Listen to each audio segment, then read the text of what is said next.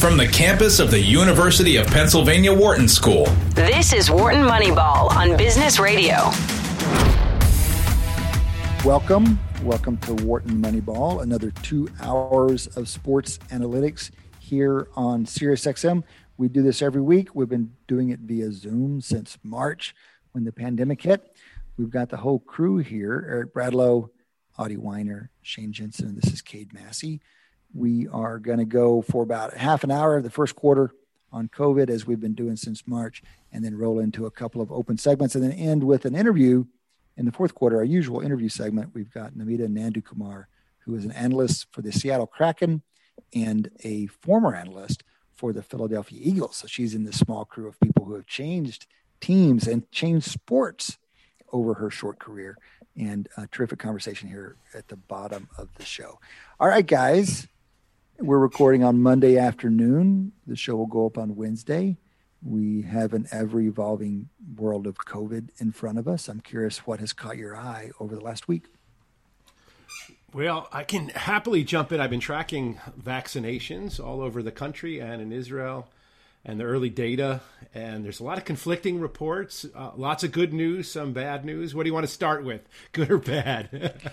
Let's start with some good news. We don't get right, good, good news, news. It looks like um, antibody response is really, really strong in just about everyone. The people they've tested seem to have very, very strong antibody responses after after the second dose, in particular. Although I just spoke to an immunologist today who said that this what what Pfizer did and Moderna the same thing is highly unusual, which is to give the two doses so close together.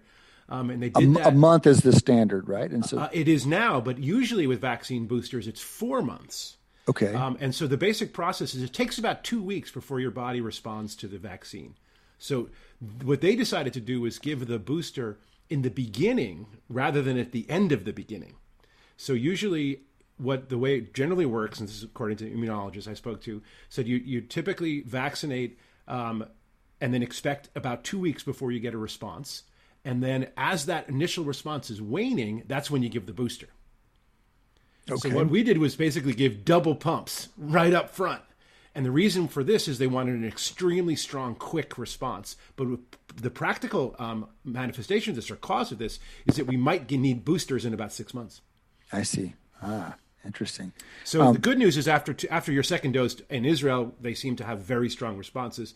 Um, a new result just came out today. They looked at 128,000 people who had who had seen who had gotten both doses and they followed them for a week, there were 20 cases.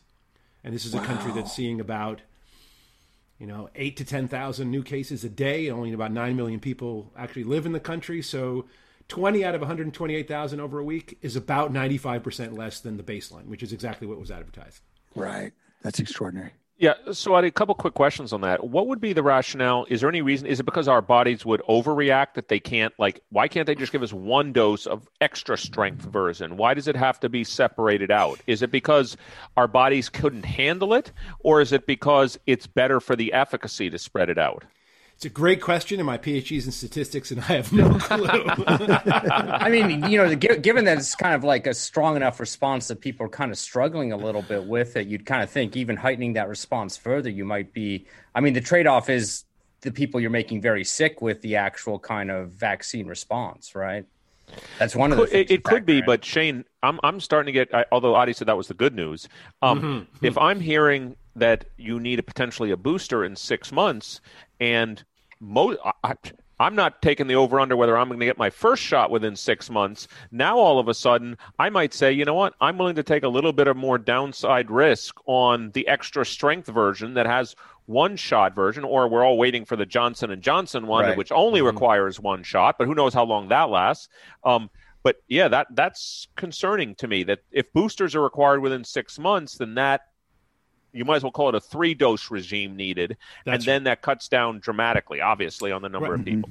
So mm-hmm. that's the that. So the bad news is it's not horrible news, um, but it, uh, the bad news is that there's lots of worry now about the new variants coming out of different places, and there's a concern that the vaccine won't be as protective against those new variants.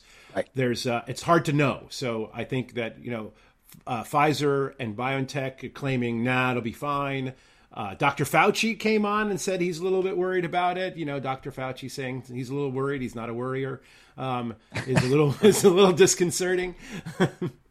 so, uh, Adi, I thought that the that the um, manufacturers were actually a, a, little less sanguine than that. I thought they had done some initial tests and found that the efficacy was dropping from you know 95, which is what we're seeing right now, to more like 50, 60 percent, something like that. Uh, that data is is between zero and thirty. I'm sorry, zero and three weeks. So what Pfizer claimed was by the end of your second week, you can expect an eighty percent reduction, and that seems to have been way over optimistic. If that's maybe that's what you're referring to. I'm talking about the new strains, the exposure. Oh, the new, new strains. So no. they've taken what they've done is let's just be precise. They've taken okay. the antibodies that have been mm-hmm. uh, in, developed in response to the immunization, and they've expose them to the new virus to see what the effect is. And I thought they were seeing in reporting something like 56% efficacy. I think you might be talking about the the plasma. There's um, there's no, a lot of stuff. Um, no, no, no, because no. I know that they exposed it to actual people who had recovered plasma, and they found that about half of them didn't have have any response. Okay, well, so these are also not good news. yeah, these are these are small these are smaller studies in their initial studies, but they're certainly a little bit disconcerting. Um, all right, Eric. Yeah. So one of the things I did is, you know, um, I started to wonder, like, when are we actually going to know with some statistical certainty um, the uh, potential increase in deadliness or not of this new one, new virus? And so I actually uh, went to a favorite, one of my favorite websites that does a sample size calculator and said, let's imagine the death rate is one percent for the let's call it standard COVID nineteen and how large a sample of patients would you need to see if it a 50% increase, which is what they're potentially talking about from one to one and a half percent, how many patients would you need to see so that you had 95% power in detecting that there's actually a difference? In other words, because one and a, think about flipping a coin with a one percent coin, you're flipping a one and a half percent coin. Those are pretty close to each other, and there's an overlapping distribution. How big a sample would you need to be able to detect that it's actually gone up? And so one answer, of the challenges well, let's let's get some intuitions here. Um, I hate to ask that because I don't have a good intuition, but let's get some intuitions. One of the additional challenges here is that there's such a rare case, right? Because yeah, that's it. I'm saying it's a function of the fact that you're at the left tail of the distribution. You're going from one percent to one and a half percent. So in, a thousand, favor, it's a big it's a big increase. If it is a big detect, increase. One and a half. If you fifty point zero to fifty point five, you'd probably need many more people. Okay, but so in this case, we've got in a thousand patients, you're talking about going from 10 to 15 cases. And so you want to know the difference. When can you tell the difference between 10 and how many thousands do you need before you can tell the difference Correct. between 10 and 15 cases? Yeah. Correct. And the answers, um, according to the sample size calculator, you roughly need, you were right, it, you need about 12 to 13,000. Okay. Mm-hmm. Okay. So okay. I, I, thought that was an interesting thing, which suggests that, you know, these small sample studies they have can be indicative, but maybe not statistically significant yet. And of course, there's also the error in measurement problem that you know we have to be able to, I assume, sequence these samples to know factually that they're the new variant versus not. So we, you know, we're we're, we're questioning whether this variant versus that variant. So there's just kind of general measurement problems. But we're in the tens of thousands, which, as Adi said, that shouldn't be tremendously problematic given the number of cases we're seeing. But I think the number yeah. of I'll call it cleanly measured cases and ones that can be tracked is part of the challenge. Mm-hmm. Yeah, almost insurmountable. Well, so I've seen something on the good news front that I'm, I'm seeing more optimistic forecasts than than in the popular press. When people talk about when are we going to be a little bit more back to normal, and Fauci saying you know fall and and but on the other hand, there's been some forecasting done by a gentleman. I think it's I'll come up with his name here momentarily, but um, who looks at basically when we're going to re- reach herd immunity, given that we've got herd immunity from two different sources now. We've got the vaccination coming online, and then we have the people who've already had it. And the combination of those things is building building pretty dramatically now. And so in the U.S., he's forecasting. This is a fellow who the CDC has explicitly said, for good public information, go look at this guy's forecast. And um, I'll come up with his uh, the attribution here momentarily.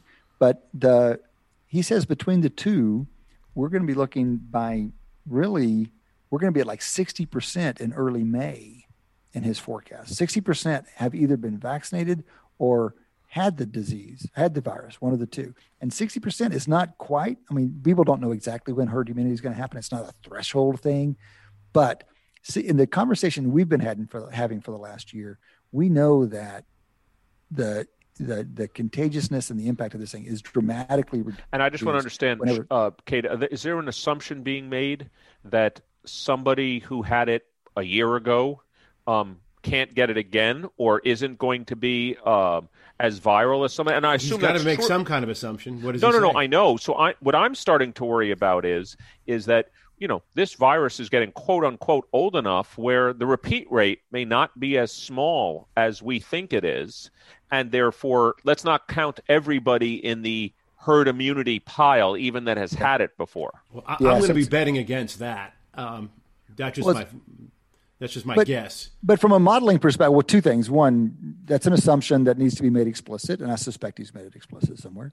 But the other is, it would be pretty straightforward from a modeling perspective to to put in some leakage back into the uh, susceptible population. Essentially, I don't know. The answer is I don't know what assumption he made. Let me give you some information about him. It's Youyang Gu, Youyang Gu, and the site is COVID-19 projections.com. So pretty straightforward. COVID-19 projections.com. And um, I've seen them allotted in various credible places. And of course, if the CDC is passing them out as one of the good, good public information, that's pretty, pretty validating as well. But I, but it's just encouraging. And it's, and it's also very simple and very logical. He apparently has a good track record, at least as good. Nobody has a good track No record one has a good one. forecasting Yeah. what the impact is going to be. But I, this this idea that look, one, remember the, some of the conversations we had early on about what what rate do we need to see in the population before we really start seeing this thing go down. And the idea is you don't need 80% to, to start getting a real drop in the impact of this thing. And so if, if you see something 60, 70%, and if we see that by early spring, that's going to be translating in, I think that's going to be translating into. Well, let me ask you. Let me wow. let me ask you a question, Cade. Do you see since I, I don't know who posted it, but someone posted about the virus levels, like in North Dakota versus Vermont. It might have been Adi that posted Yeah.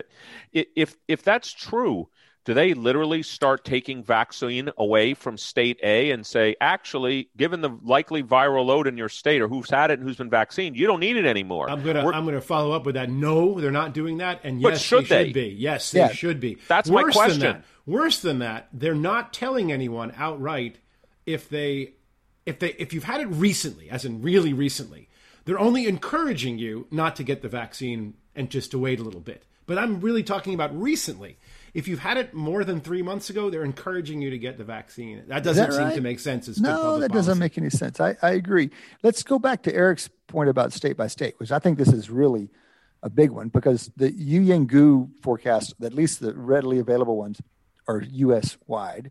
But of course, I mean, one of the main themes of our conversations for the last 10 months have been heterogeneity and geographic heterogeneity. And this mm-hmm. thing varies dramatically.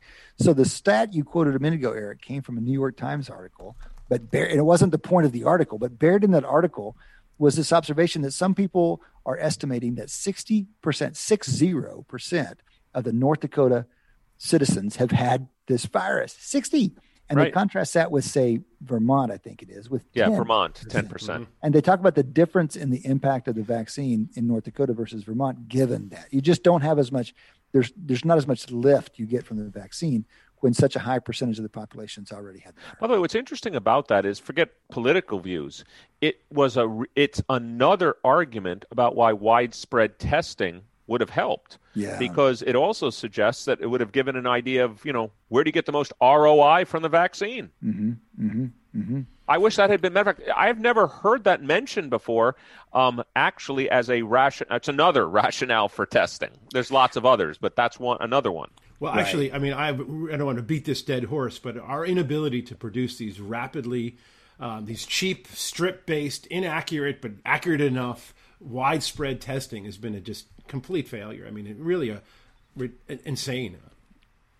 So, uh, any any other news that you think is worth talking about right now, guys, around this thing? Well, Well- the other two I've heard, which you know is you know now there's it might get to this, especially if it goes to the you know booster needed this that. I'm starting to hear well they're not recommending it, there might be a consideration of Pfizer and Moderna. You could mix and match.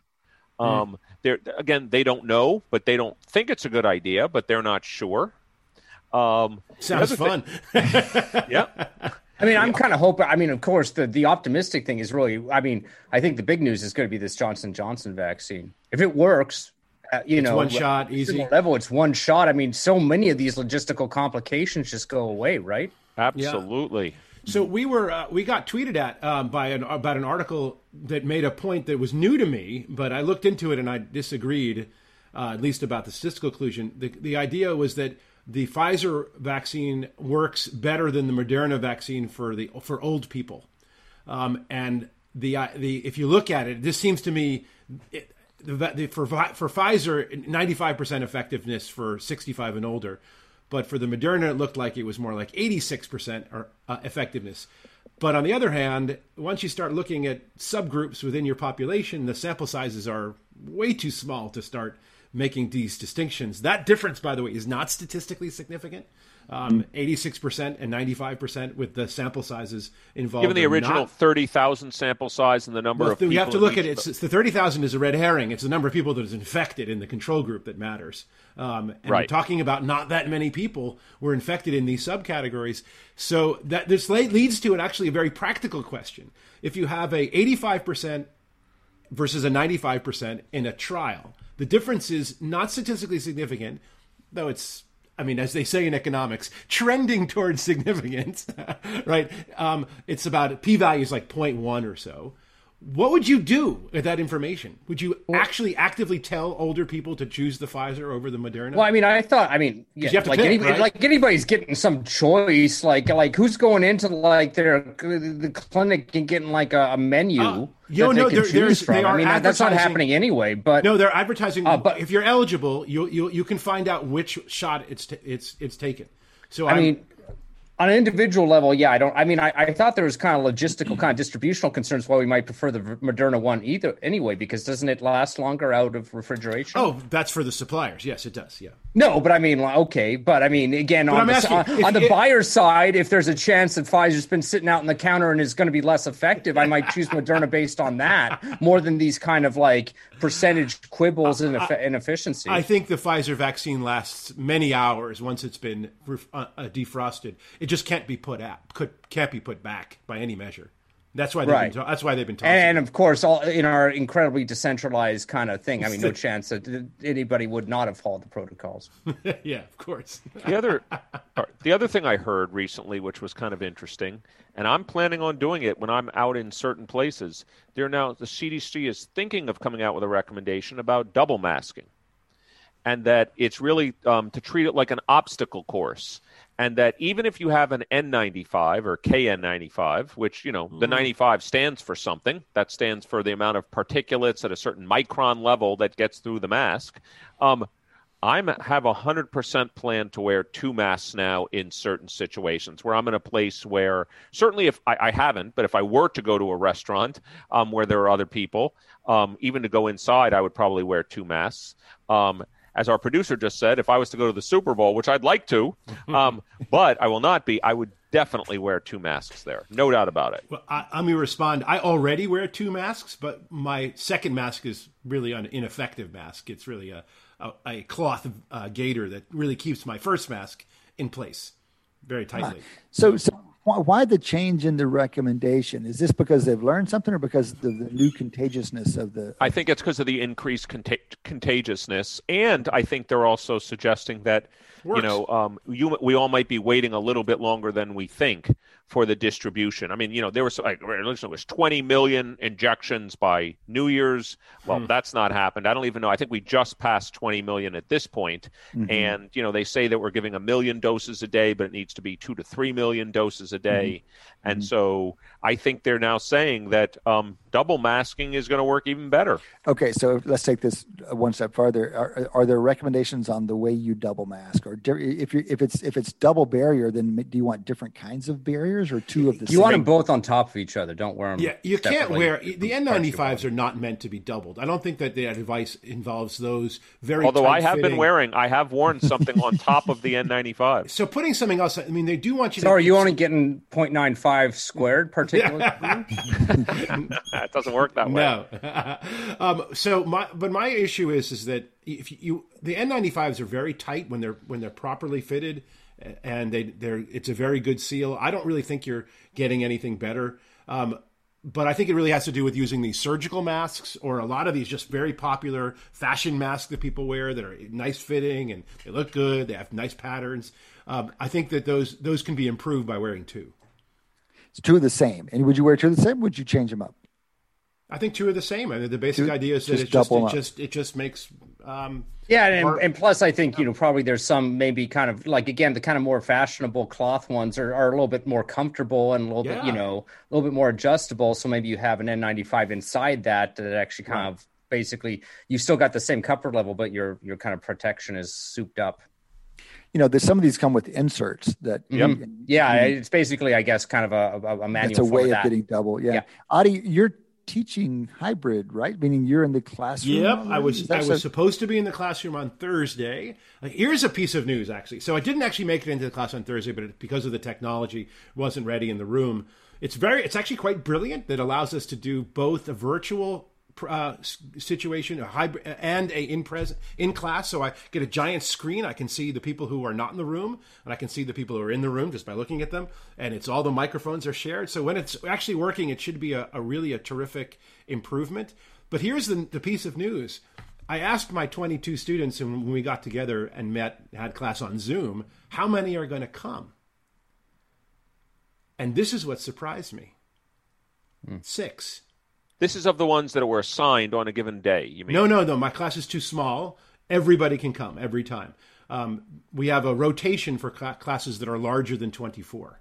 Oh, I see. So my class is small enough that everybody can come every time. We're in a very large auditorium, Steinberg Dietrich 350. Um, it has 150 seats, and and 22 of them are open for students to sit in.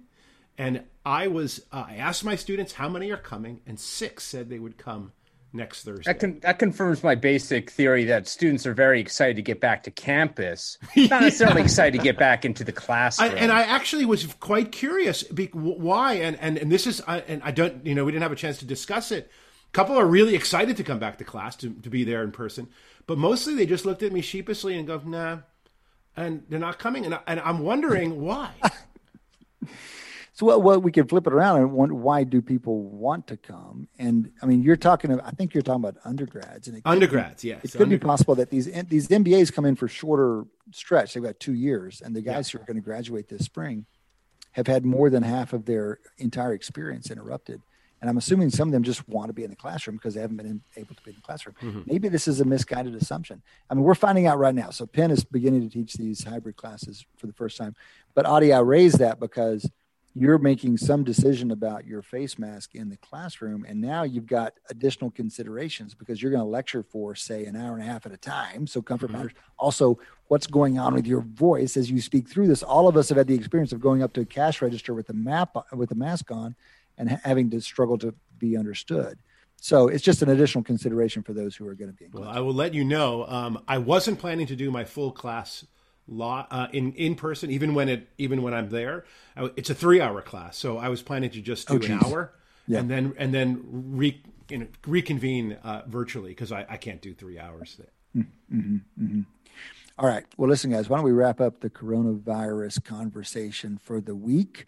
Um, hopefully, we'll have a little bit less to talk about as we go forward and get further into 2021, and we can turn our attention more to sports. But it still has been affecting sports dramatically, and so it's important to work through the implications.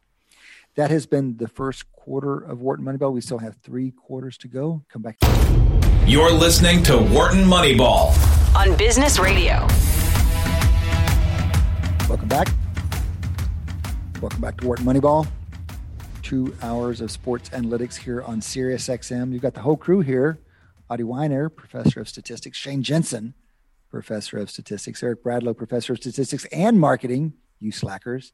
And Cade Massey, professor of the practice in operations, information, and decision. All at Wharton. Been doing this for coming up on seven years enjoy you guys listening. Appreciate your jumping in too. You can catch us on Twitter at WMoneyball, At WMoneyball is our handle on Twitter.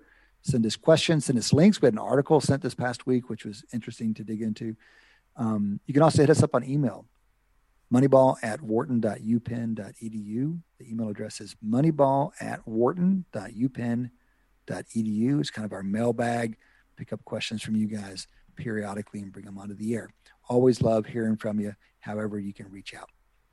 Just out of the first quarter, talking about coronavirus rolling into the second quarter. Obviously, the biggest news of the day is that Super Bowl is set. We've got the Chiefs and the Bucks.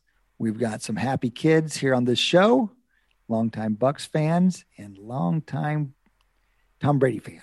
So, gentlemen, how did yesterday go for you?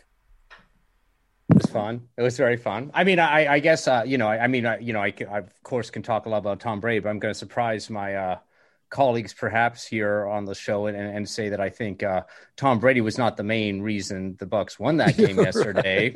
Right. Um, I don't know. I mean, he. yeah, I mean, I mean, again, I'm not gonna. I, I, don't think his second half was quite. I mean, you know, so two of those interceptions were essentially just long punts, but, uh, but, um, but yeah, no, I mean, he played excellent in the first half, but really, it was uh, the thing that impressed me the most or surprised me the most was the uh, Bucks defense and the ability to kind of get pressure on Green Bay and to not get burned by it, basically in the secondary. Um, and I mean, I, I, I don't necessarily think they're going to be able to replicate that against Kansas City, which is an even better team. But it's pro, you know, it, it gives me some hope certainly that they'll be able to kind of do a similar trick on since uh, in Kansas City. Can we hear more of your analysis or anybody's analysis on how the the Bucks went about doing that? Because you know the the Pack had one of the strongest offenses statistically this year. Everybody talks about the season that Rodgers had. Everybody loves the offense. LaFleur is trying to get off the ground there for the last two seasons. They seem to really be clicking. And um, I mean, they really did a number on those guys. Um, and so I'm curious for those of you who may know the Bucks better, or if you have any particular take on how and why that happened. Well, I can just give an opinion and to say that um, I think this will happen also against the Chiefs as well, to the ability they can. The Bucks are not going to allow themselves to get burned on a 60-yard bomb. They're just not. And we know, oh, I mean, Shay knows as well. That's been their Achilles heel the last two, three seasons. Was that they can get pressure up front. Their linebackers are excellent, but their secondary is getting absolutely torched on the deep ball. So what they're going to do is they've got a really fast team, a team that hits hard and a fast that can create turnovers. So what their new strategy seems to have been the last seven or eight games of the season is make make someone else, even Green Bay, make them have a 15 play drive, maybe a holding call maybe a penalty, uh, some sort of penalty otherwise. Maybe they can turn get a fumble, make the other team stay in front, hit the guys hard, and run to the football. And so that's what the Bucks are doing now. And so um, the Packers they didn't get any really big plays, and I think that's going to be their strategy against Kansas City. The problem is Kansas City has players that can turn 10 yard receptions yeah. into 60 yard receptions. Yeah, but that's right. your only hope. Your only hope against Kansas City is that 10 yard receptions stay at 10 yards. You mm-hmm. don't miss tackles because they also have the guys that can burn you deep. And I, I think that's what the Bucks are going to do. They're going to make them methodically drive down the field, hope for one or two either turnovers or mistakes or possessions. And I think, you know, Tom, they, Tom Brady, they asked him directly, what kind of game do you think it is? And he goes, he's ready for a shootout at the OK Corral. This could be like a Bucks. This could be like an Eagles Patriots Super Bowl. Wow. You may get a score 40 something to 40 something and which team makes one or two mistakes could make the difference because I don't think the Bucks are going to have trouble scoring against the Chiefs defense. I do not. You don't. So you think Brady's still got enough to to deliver that kind of Well, game? here's the thing. If this Tom Brady epitomized what I've said from the beginning, it just happened all in one game about um, you know what happens to old people sometimes old players act old and sometimes they have the good day tom brady saw it in one half and the second half um, i think he uh, he got tired as the game went on I think he was not as patient. I think he didn't get rid of the ball as well. I think he was more susceptible to pressure in the second half than he was in the first half. And um, he had a great first half. I mean, almost flawless. Every drop ball was Fournette dropped a few, uh, Godwin dropped a few. Essentially, he should have completed 90% of his passes for 250 yards and three touchdowns in the first half. He had a great first half. The second half, he looked like the bimodal Brady, or bimodal 43 year old. That some he looked like Drew Brees in the second half. How about that? I do think these guys drink. I mean, you know, if you had to perform at your peak for three straight hours physically, you'd be taking, you know, you'd be drinking coffee, you'd be drinking power, eating power bars. I wonder what kind of in-game refueling these guys do. That's that we've never had that sports science. Oh, Tom Brady's avocado ice cream hasn't been open about that. Says uh, the key to his success. Uh, you know, uh, we had this conversation last week about how could we have observed the decline in Drew Brees' game quantitatively or objectively? If what, could we conjure some measures that we would just track? And we were talking over the course of a season but now you have me wondering about what measures you could track like in game. So again, it, it starts feeling like it starts feeling like the baseball, the, the the the perennial baseball question of when to pull the pitcher. But and you could know this, right? Data. You yeah. could know, like now in football, you could look at the velocity of his throws. You well, no, you, hold expect, on. You, you theoretically, look, uh, let's, uh, let's, hold on. Let's distinguish between those that you could that are theoretically available versus we know are available. So velocity, for some reason, the NFL has always held off on sharing velocity numbers on passes. Well, I mean, I think it's also you've got a problem of like there's like an observation bias. I mean, so Bruce Arians is kind of nicely through his kind of offensive philosophy, I think, giving us more observations on Brady than a typical quarterback would have. We don't have a lot of data on Drew Brees' decline on long passes because you know it's kind of recognized relatively quickly in practice he can't do that anymore and so they tailor their entire offensive okay but that's, that's against that's, avoiding that whereas but then Bruce that, Arians kind of trusts in Brady's arm and so he's going to have like he a ton of passes downfield where you're going to kind of see be able to evaluate that more but Shane that that just suggests there's another there's another data stream here which is what what choices are, is the team making Definitely. what are they are they even trying to throw long right yeah, see, it's not so easy. I mean, because uh, in baseball, you know, this thing called the fastball, where they have to throw it as hard as they can, and, and they do that often throughout a game, and you can measure it. In football, the goal is to so hold on, Ted, hold on, hold on, hold on, just a little quick yeah. aside.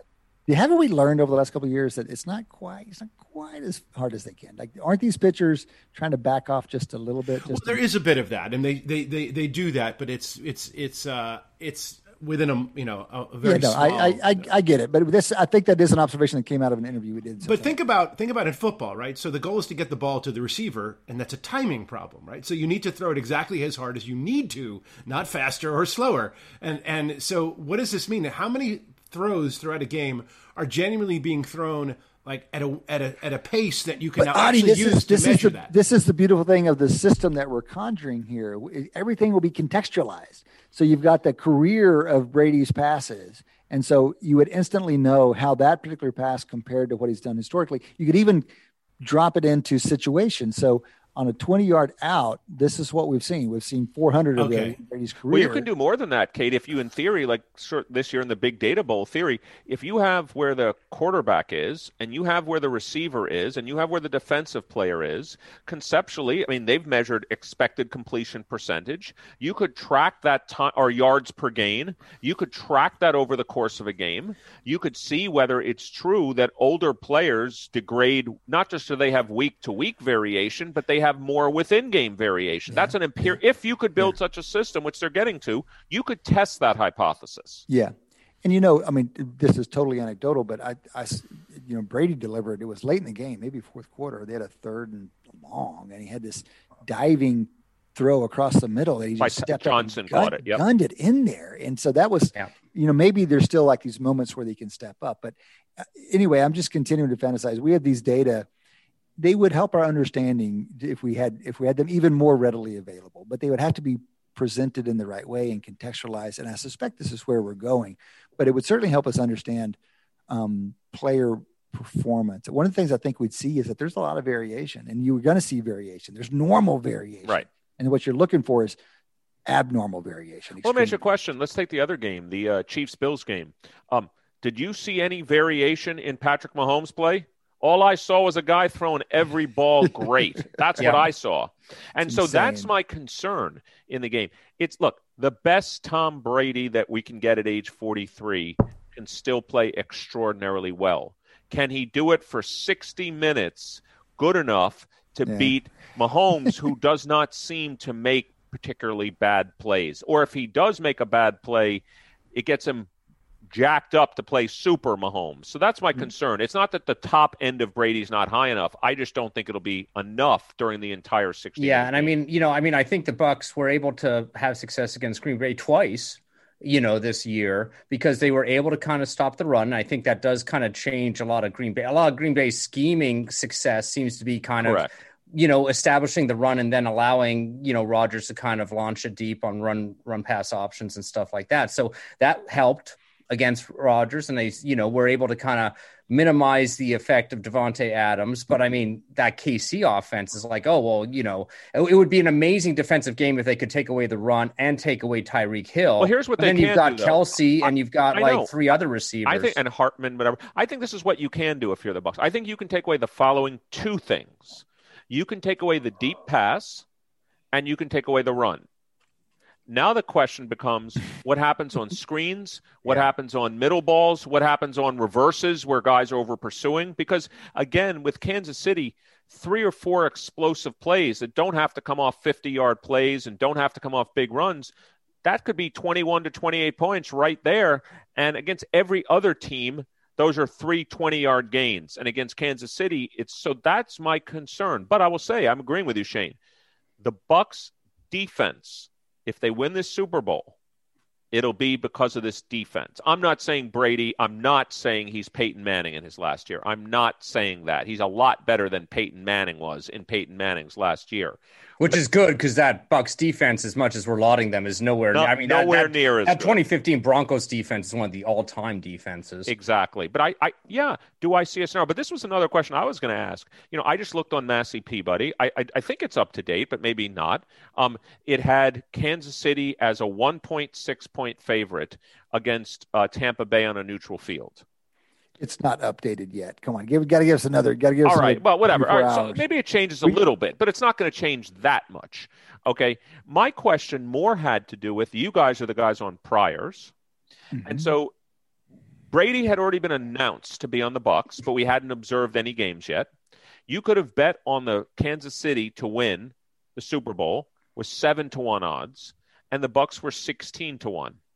So mm-hmm. my question to you prior guys are is this nuts that the Bucs are only a three, two, three point underdog here when the prior odds before the season started were seven to one and sixteen to one, which trust me is a much greater implied odds than a three point, two point spread in the game. That was my question for you. Yeah. I, I, I agree. I mean, I think you know, if I if I was to try and kind of take the kind of emotional fandom aspect out of it, I would consider this kind of a mismatch. I mean, not, you know, this is probably I would I would assume that this is going to be maybe the St. Louis Rams, the original Brady Super Bowl, probably there was a greater point spread, but I, I mean, It was KC 14. I, KC, I think, should be favored by you know more like you know the six seven point range in the Super Bowl, in my opinion. I mean, it could be just collectively Vegas is tired of losing money betting against Brady, and that's what's kind of or or what. But I mean, I, I think you know, kind of the analytics would say that this is not, you know, it's not a, a, a, a I think a, a matchup Well, in the no, one to the two. So hold on. No, the, no, the analytics, the analytics. Remember, guys, that that the Chiefs have been uh, underperforming yeah, for the Yeah. last half of this season, and, Mhm. and, and maybe even before then. I mean, they've they had something like eight straight games without covering until this Mhm. weekend, Mhm. and I've really been on it about that's just not the way championship teams look. And we can tell stories about well, they'll play better when it matters, and they still got the number one seed, all that kind of stuff. Those all seem like stories. That's just not the way championship teams look. And then they go out and do what they did yesterday to the Bills. And you start one, and you, and, you know, I told you about the analysis that Rufus ran a couple weeks ago about historically coaches who who coaches well better against good teams and where, who whose coaching ability varies the most by the quality of the opponent. Some coaches actually coach up when they're playing better teams, and the the leader in that particular analysis is Andy Reid. And it and you know some people say, well, he just shows what he has to show, and when he when he plays a tougher team, he's going to you know pull out a little bit more, and they'll actually get it done. And sure enough, that's what they look like on Sunday. Now, whether we're just getting pulled in and snookered, I don't know. But all that's to say, Shane, the numbers, the Chiefs haven't been they haven't been that far out of the league on on these power rankings this year. And so that's one of the reasons you're not seeing. Yeah, I was I wasn't actually disputing because I I even been I've been the whole second half of the season saying I don't think Kansas City looks that great. Um, but I was just purely comparing what I'll call whether it's Massey Peabody, FPI, etc. these like two three point spread just comparing it to the prior odds and that does mean I, I was just saying that was an interesting thing to look at and to say i mean yeah the rational explanation kansas city did underperform during the regular season they didn't underperform on sunday eric one of the one of the i'm curious now i we've never done this analysis we've talked about it but I don't know what translates into, let's call it a 6% chance of winning the Super Bowl versus a 16% chance. Let's just call it that. What power ranking in points difference would produce those differences in winning the Super Bowl? I don't have a good intuition for that. You're talking about winning, you know, playing 16 regular season games, getting a seed, making it through the playoffs. Well, I don't know it, what the well, here's my intuition. You guys tell me if this is bad mathematics. Let's just say it were 7 to 1 and 14 to 1, which is 2 to 1, right? Yeah two to one. And so um, it's it's kind of what we in marketing, and maybe this is the wrong analogy, call the IIA principle. Like if I'm going to directly compare Kansas City to the Bucs and it's two to one, what does it matter who the other teams are? So if it's two to one, it's two to one and therefore in the Super Bowl, what is what's the point spread that corresponds to two to one? And I think I think let me just wait, wait, let me finish yeah. my logic. If that logic is right, I think you're in the Shane category of somewhere around a six to seven point spread. And it would say, what does it matter who the other teams are? It's two to one, it's two to one it's somebody somebody should have I, am not smart enough to have an intuition for this but it's not clear to me. I could be wrong.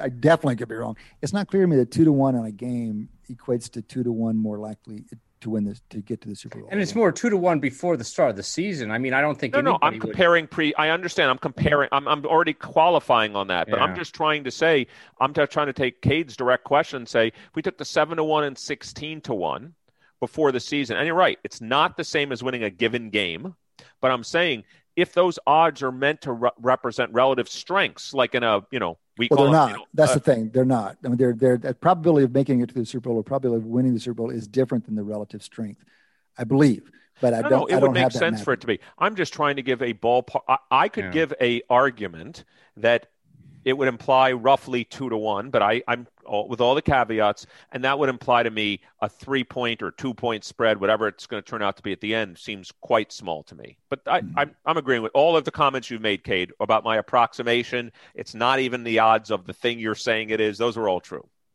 Guys, what else did we learn on Sunday? Uh, the Josh Allen, for example. So I got a text from a colleague of ours and a good buddy who's like, you know, I'm not on this Josh Allen train, and he was a bit of a breakout star this year. He's been ascendant since he came into the league three years ago, getting better every year.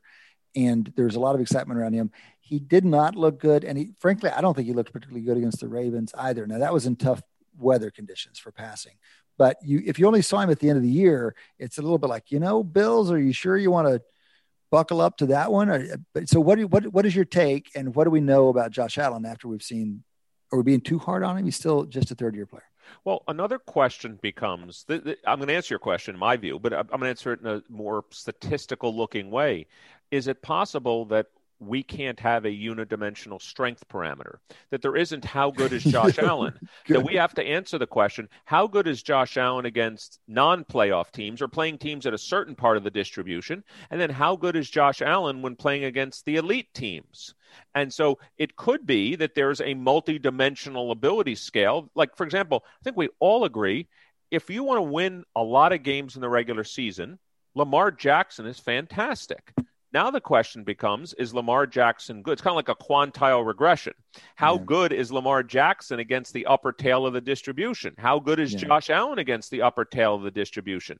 And so um, and how how kind of one dimensional their specific games is versus not. I mean, you know, it's it's it's uh, you know, I mean, you know, Josh Allen is clearly kind of a mobile quarterback with pretty impressive accuracy. Lamar Jackson is the most mobile quarterback we've ever seen, perhaps with less accuracy?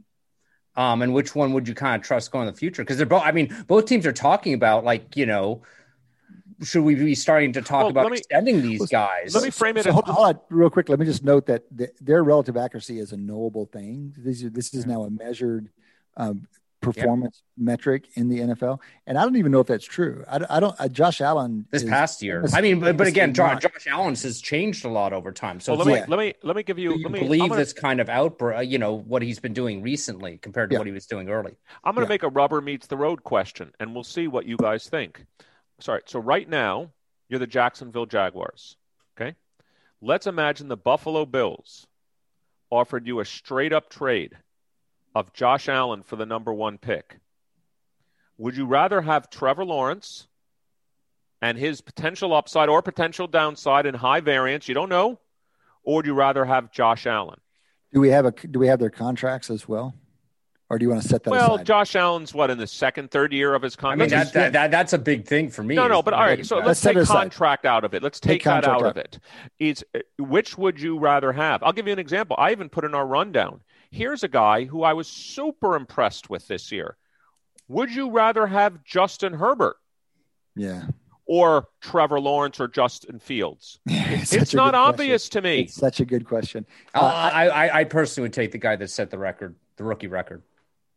Justin Herbert. Yeah, Herbert, yeah. yeah. Yeah. Okay. So th- th- Yeah, I, I, I don't know. I don't know. By the way, so I, I, I one, we should all recognize we don't know off the top of our heads, Mm-hmm. and that this is plus there's a lot of good information to have. But certainly, my intuition, Eric, is that I'd rather have the number one pick than Josh Allen. Um, that's my intuition. Um, but I, I, I realize that's not a very informed intuition. And then Herbert, I mean, this is a whole new thing. I mean, people are saying this is one of the best rookie seasons we've seen, and and going into his senior year, people talked a lot about Herbert, but coming out of his senior year, they didn't. And so it was quite unexpected, and we're still kind of catching up on it. Let me ask you another question, which is related. It's another one I put in the rundown because I know he's now available. Just for the next five years, and let's ignore contract for a second. Would you rather have Matthew Stafford or Trevor Lawrence or Justin Fields? Your goal hmm. is to maximize your chances of winning a Super Bowl in the next five years. I'm not looking for a franchise quarterback for 20 years because no one's going to play like Brady for 20 years. Let's say five years is a reasonable time frame. Forget their contracts. By the way, Stafford doesn't have a bad contract. By the way, let me just comment on that for a quarterback. mean, let, let's just acknowledge that we're, we can only do so much of these forget your contract stuff because it's just pure fantasy land, and, and with Stafford especially, it's like the contract. I'm trying to I'm trying to say what's If the if if the if the objective function is optimizing your probability of winning the Super Bowl in the next two to three years, I think it's Stafford. clear you would take Matthew Stafford. Yeah, I agree. out of over all those, But guys. not five. Five years are making it tougher. not five years, not not next couple- franchise, not for the future of your Yeah, franchise. I'd love to It's see a Stafford very- play on a good team. I mean, and I, I, you know, honestly, that guy exactly. I that guy deserves to go to a team with a win now kind of strat. He deserves to be the Tom Brady of next year, walking so- into a team with a win now strategy. what are the what by what metrics are we making? If you had to do this quantitatively, how is it going to stack up? Like what, what is Her, what is what is Herbert flashing so nicely on? And whenever we talk about Stafford's career, what is it that we can go to to say this is what shows that quantitatively? And but the the, the danger, of course, is that it's all influenced by context. Yeah. And even Stafford's numbers, these quarterback numbers are never independent of the team they're on. And poor Stafford's been saddled with the Lions and dodgy head coaches for years. Yeah, But- I mean, unfortunately, you could argue that affecting the numbers either way. Like maybe he's put up some of these gaudy kind of passing yardage numbers because he's, you know, he spends he spent his entire NFL career, you know, trying to catch up to the other team. Mm-hmm. Yeah, to me, I you know, again, if I could have any model I would want, it would really be something like, you know, um, given this particular situation of the throw, what were the expected number of points added, or what was the expected uh, completion percentage? And again, I don't have the data on Herbert, but let me just comment. I saw tons of plays this year because I obviously saw him play the Bucs, but I saw him play other teams where I'm like, how did this guy do that? I mean, how was this throw? How did he escape and then reset himself? And to me, I mean, not just the aggregate statistics, but I would want to compare him on the distribution of, like, let's say, expected points added per play. And I think yeah, I mean, I would out I- very I well. think- again, given the best data, most infinite data in the world, I would want something kind of like you know the more sophisticated basketball models that we're sort of seeing, where you they're they're evaluating on kind of an expected points or whatever basis, not just you know like a particular action, like how accurate a throw was, but also the decision making that went into that Correct. when he when he decided to throw was he did he actually pick out the best option out of all the available options, et cetera, et cetera? I mean, Rodgers, for example, yesterday made some amazing throws, but people were observing even before it kind of fell apart at the end that he was also missing some wide open guys, which is sort of like, you know, for Aaron Rodgers, a little bit uncharacteristic. Right. So that, the other that's you're, Yeah. that's specifically connected to research that Brian Burke uh,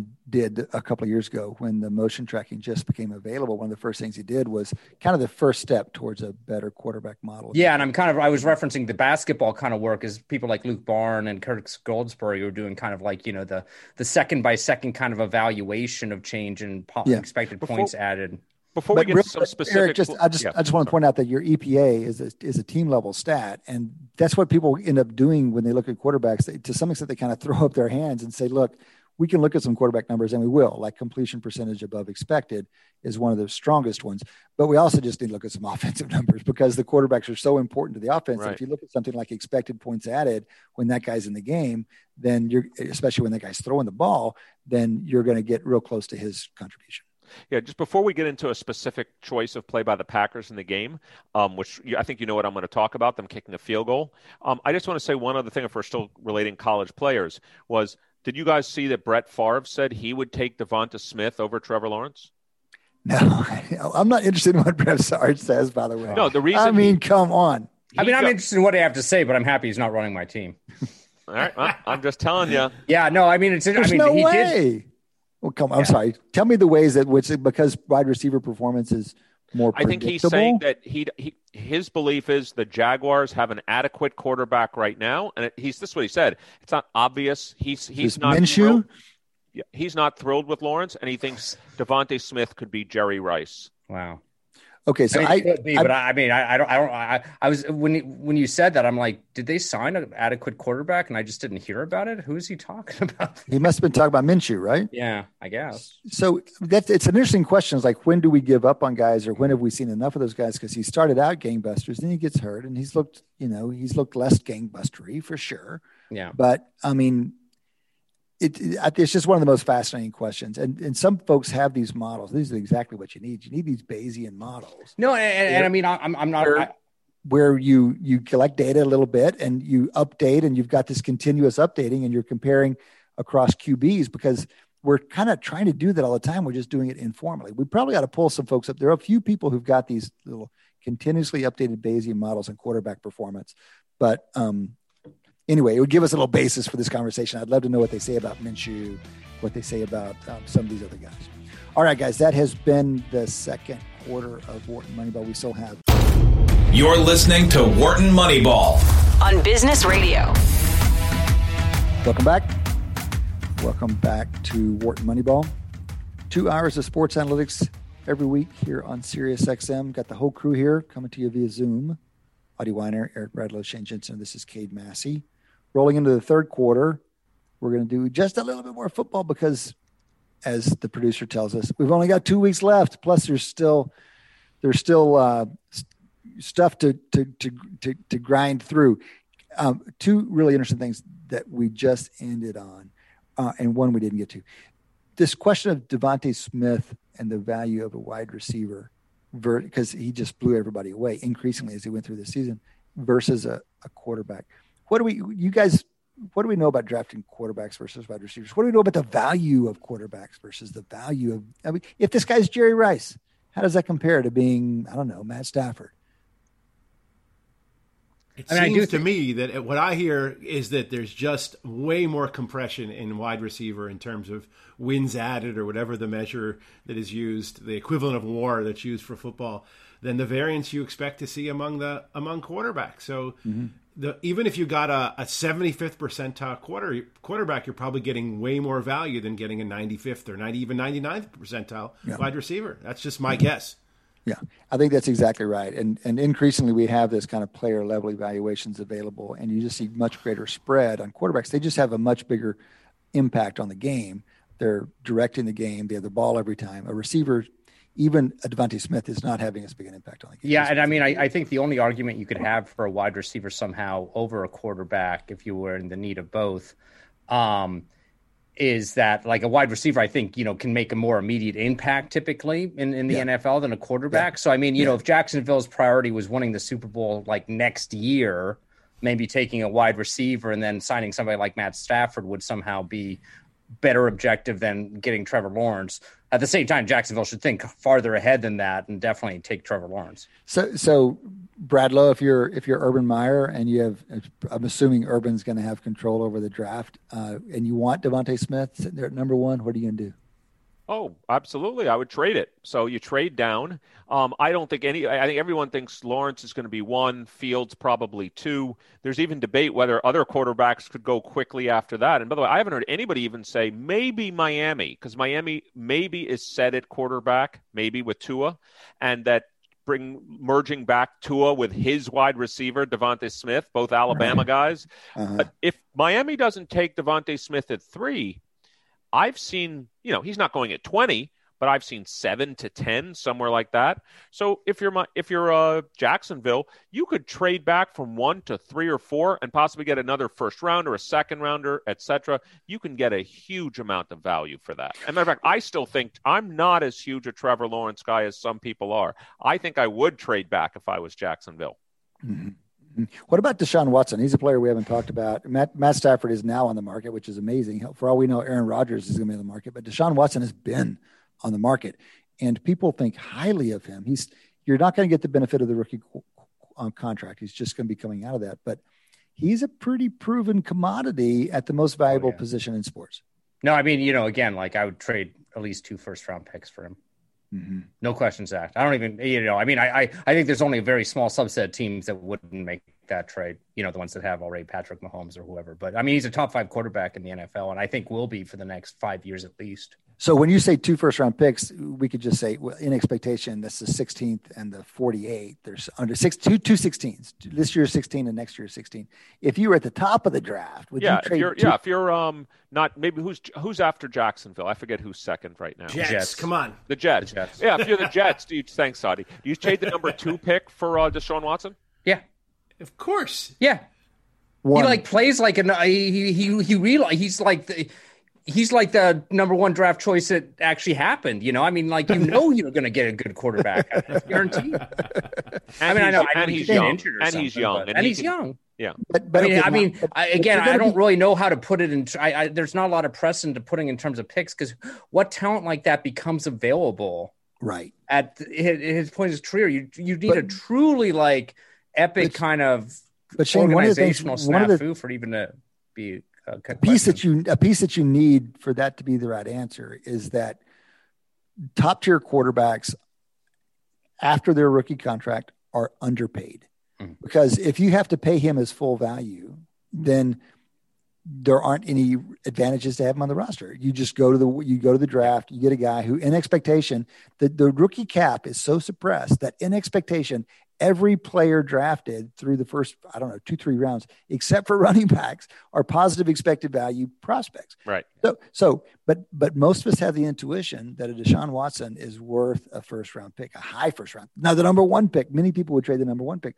That can only be the case if these top tier quarterbacks are somehow underpaid. The free agent market isn't giving them their full value and I think that's probably true. Yeah, and I mean but, he's already signed to a long term deal. He, you know, he and Patrick Mahomes both kind of signed long term deals, basically. It's a lot of money. It's a lot of money, and it, it changes is what you of money do. commit. But it's the exact money you would, I think, want to commit because you know, I mean, again, uh, as you sort of said, I mean, you know, I, it, it's hard to put a value on that kind of level of quarterbacking play at that age where he can do it for another decade for your it, team. It's hard to put on it, but really these GMs need to yeah. figure yeah. out how to do it. And we don't observe it. We say this is a free market and it is a free market mostly, but there are some there are some irregularities here and there. And I think that the quarterback is kind of you don't see many quarterbacks leave.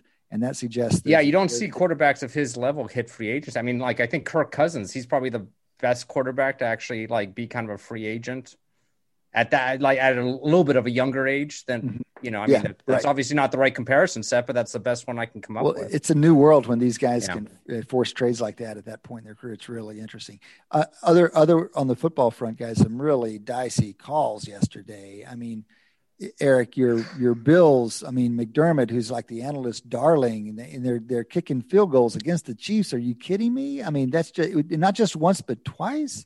I mean, really something else. But then the one that really blew up football Twitter was the Packers, and y'all blew up my phone on this one as well. Packers down eight, fourth and eight from the eight. Three minutes left, was it? No, two minutes, about two fifteen. Two fifteen. Okay, and they kick the field goal rather than take one last Well, stab at the. so let me actually point out. So I was blowing up about this until I actually went to I forget if it was Eric Eager or it was Ben Baldwin, etc. Uh, It's actually from a win probability perspective, it's almost equal. Kicking the field goal oh, versus it's about one point five percent better to kick. I saw a mean, point to, to, one point it.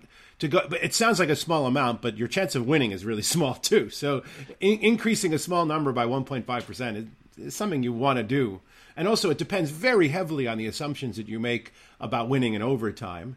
Uh, if you make it 50-50, then it's then it's not such a great deal. If you make it, if you think of the Green Bay, maybe it's not right to do so. It's much better, potentially much better in overtime. Because really, what they're doing is, if you- if you're going for it on fourth and eight, is you're you're really trying to get that overtime. That's the point because you're not going to win it outright. If you kick it and get the field goal, then you're then you have to stop. But then you're playing for the win with the touchdown. Yeah, so yeah, and I, and I mean, I think most of the kind of I, I think most of the reasons it doesn't look so bad is that fourth and eight is a hard, Hard you know, do, that's yeah. a that's a hard play to kind of on execute. average, but with On potentially average, the best quarterback in the in have the, Aaron Rodgers, and you also, if you if you had had sort of in, in your mind that you were going to go uh, for it on fourth down, anyway, maybe on third down, you know, you would have had a different play call on third down or mm-hmm. li- different mm-hmm. play execution on third down. ran it in. I That would have mean, made that I was watching down that. a lot. yeah, he would have run that ball in. closer. but- I mean, yeah, I mean, you know, most people are kind of getting after Rodgers in retrospect because I mean, he could have made his life a lot easier on that fourth down by either scoring on third down or at least getting very close to scoring. I on thought third the down. part that surprised me the most was looking at the fact that, again, not Aaron Rodgers, but the marginal probability of scoring on fourth and eight from the eight is only about 22, 23%. So already you have to convert that play.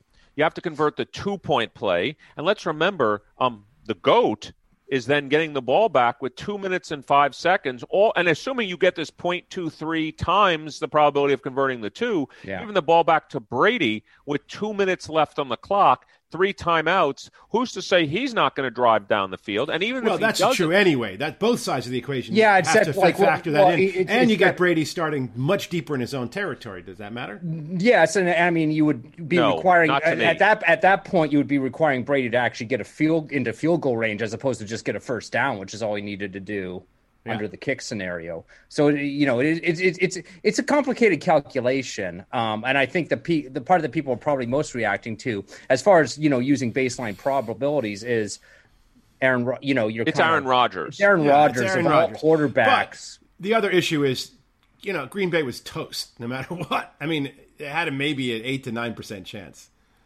in either case. Well, this is the thing. It's like I think we we we we sometimes coaches. I mean, my advisor Dick Thaler has this concept of sudden death aversion. He thinks coaches don't want to do something. Mm-hmm. They, they kind of extend the game, even if they're, it lowers the win probability. They don't want to do something that will effectively end the game before they have to. But this seemed weird because this not saying it's wasn't good gonna psychology. No matter what, they were still going. Yeah, still had to stop them going down. Yeah, they would. They that's right, but they that's right, and I think this is one of the compelling rationales behind the decision to to go for it is that you get another chance. If you stop them, you'll get another chance. So you have two chances to tie the game. Um, but you see this. I mean, McDermott had some of this as well. You know, you go down at the end of the first half, and you you, you don't want to do that without getting some points. And it's just this kind of weak. It's not win probability maximizing. It's like you're managing some kind of psychology, which is a little bit a little bit weird. Guys, we, we're gonna have a shorter quarter in here in the third quarter, and I don't want to get out of it without talking about Hank Aaron.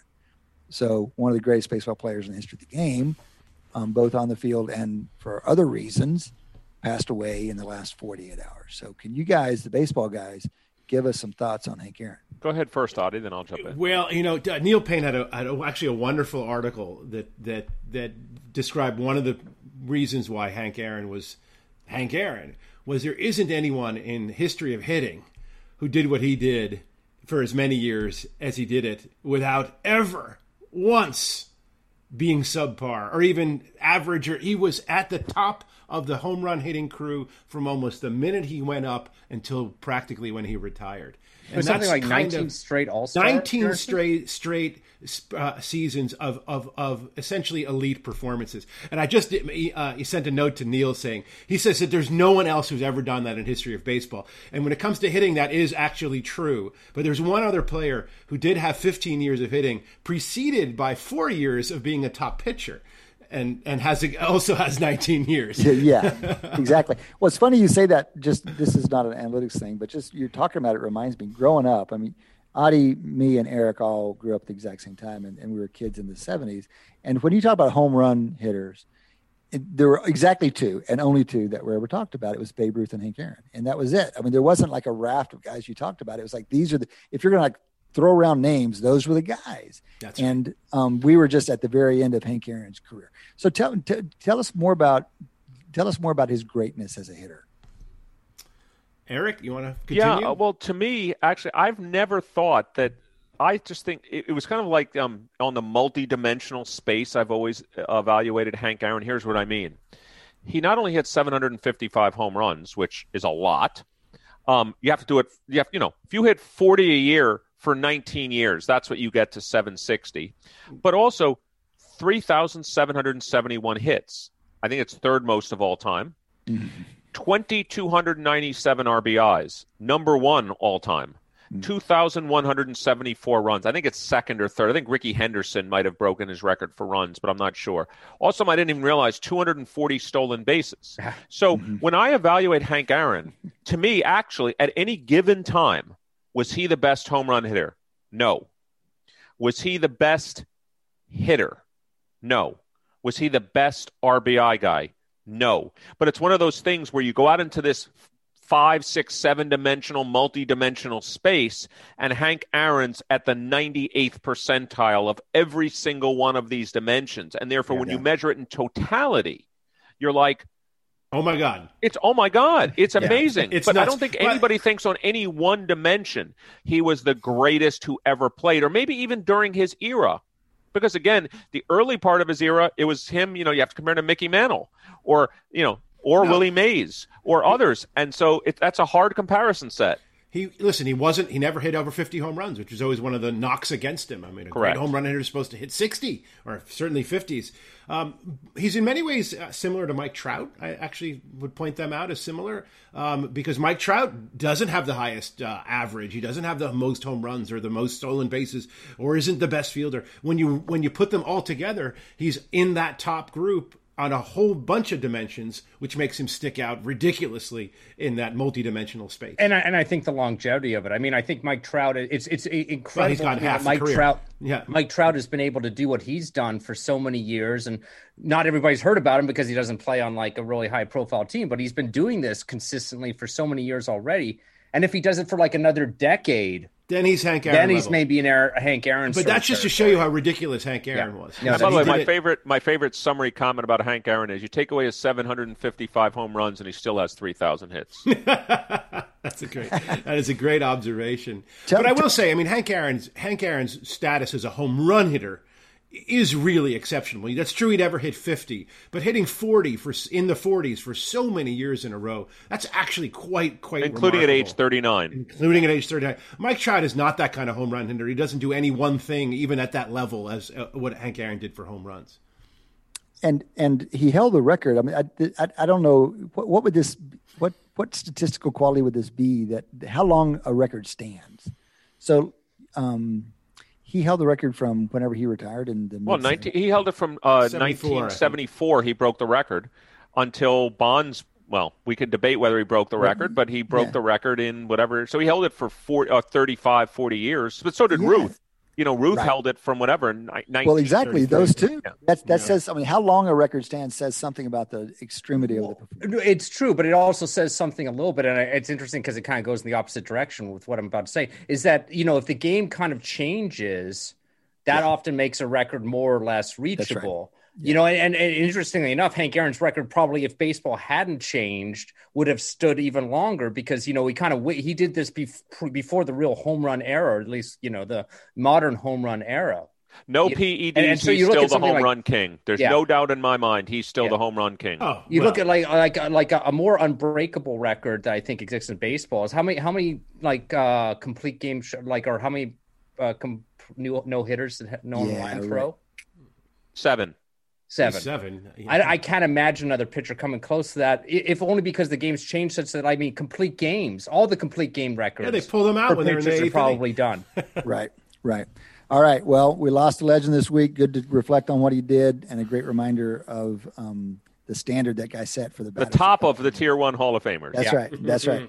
All right, guys. That has been uh, the third quarter of Wharton Moneyball. We still have one more quarter to go. We're going to interview Namita Nandakumar of the Seattle Kraken. You're listening to Wharton Moneyball. on Business Radio. Welcome back. Welcome back to Wharton Moneyball.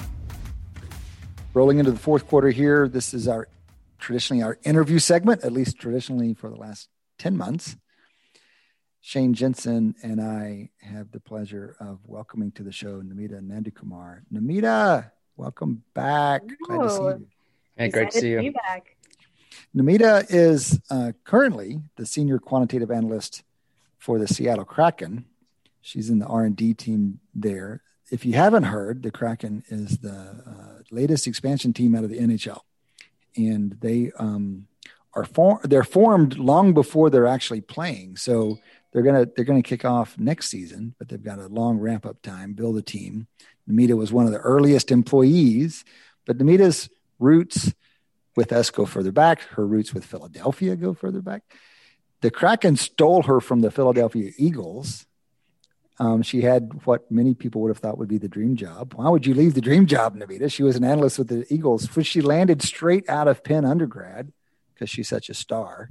And when she was at Penn, she worked some with my buddy Shane here and uh, a little bit with other folks in the stats department. Anyway, Namita, uh, we've had you on the show before. We've had you in the studio. Always a pleasure to talk with you. Um, where are you to begin with? I, my my vague sense is that you haven't actually moved to Seattle because of this crazy COVID thing, or at least that it was delayed. Yeah, I'm actually still in the Philly area, still in South Jersey with my family. Um, Okay. I was planning on moving to Seattle last March, but uh, as Right. everyone might remember, March is also when the pandemic happened. So then I extended my stay uh, in the area a bit longer, been working remotely um, on West Coast time, which is very nice because I get to sleep in every day. and uh, I Mhm. should be moving within the next few months uh, because the summer is the expansion draft, and I definitely have to be in Seattle for that. Okay, so that's that's that seems like a critical part for team building and roster building at the very least. Tell us a little bit about that. We so one, we want to talk some hockey with you. We'll circle back and talk some football.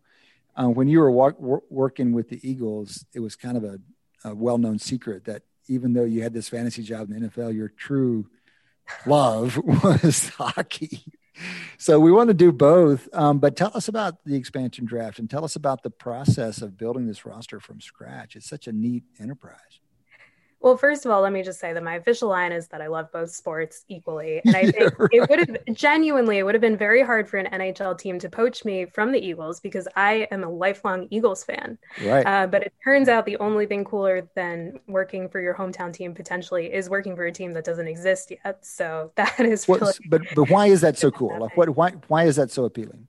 Yeah, I mean, it, it's just the, the idea of building the team from scratch, and and you know, I, we can go into the details of the expansion draft a little bit from the logistical perspective, but it's just, you know, essentially, I mean, I like to joke that it's stealing a player um, from every team aside from Vegas because they were also a recent expansion team. Mhm. Um, under some constraints, you know, teams are allowed to protect either seven forwards, three defensemen, and one goalie, or eight skaters and one goalie, um, subject to some sort of like salary exposure constraints and other things. Um, but you know, they they get to make their protection list, and then essentially everyone else, aside from some of the the really young players that they might have just drafted, um, is fair game for us to Okay. steal.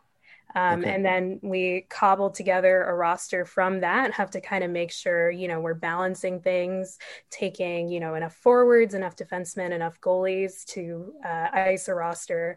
Um, I was almost about to say field a roster. This is where like I feel like I just like mix up my football and hockey uh, sure. terms all the time. But yeah, so um, it's it's just like the world's coolest optimization problem, honestly. and, and a complicated one because it's not this passive exercise with the other teams, right? They're being super strategic, presumably, about who they put out there. One one other relevant question: the where does the the amateur draft sit relative to the expansion draft? Because these are the two critical parts for you, no?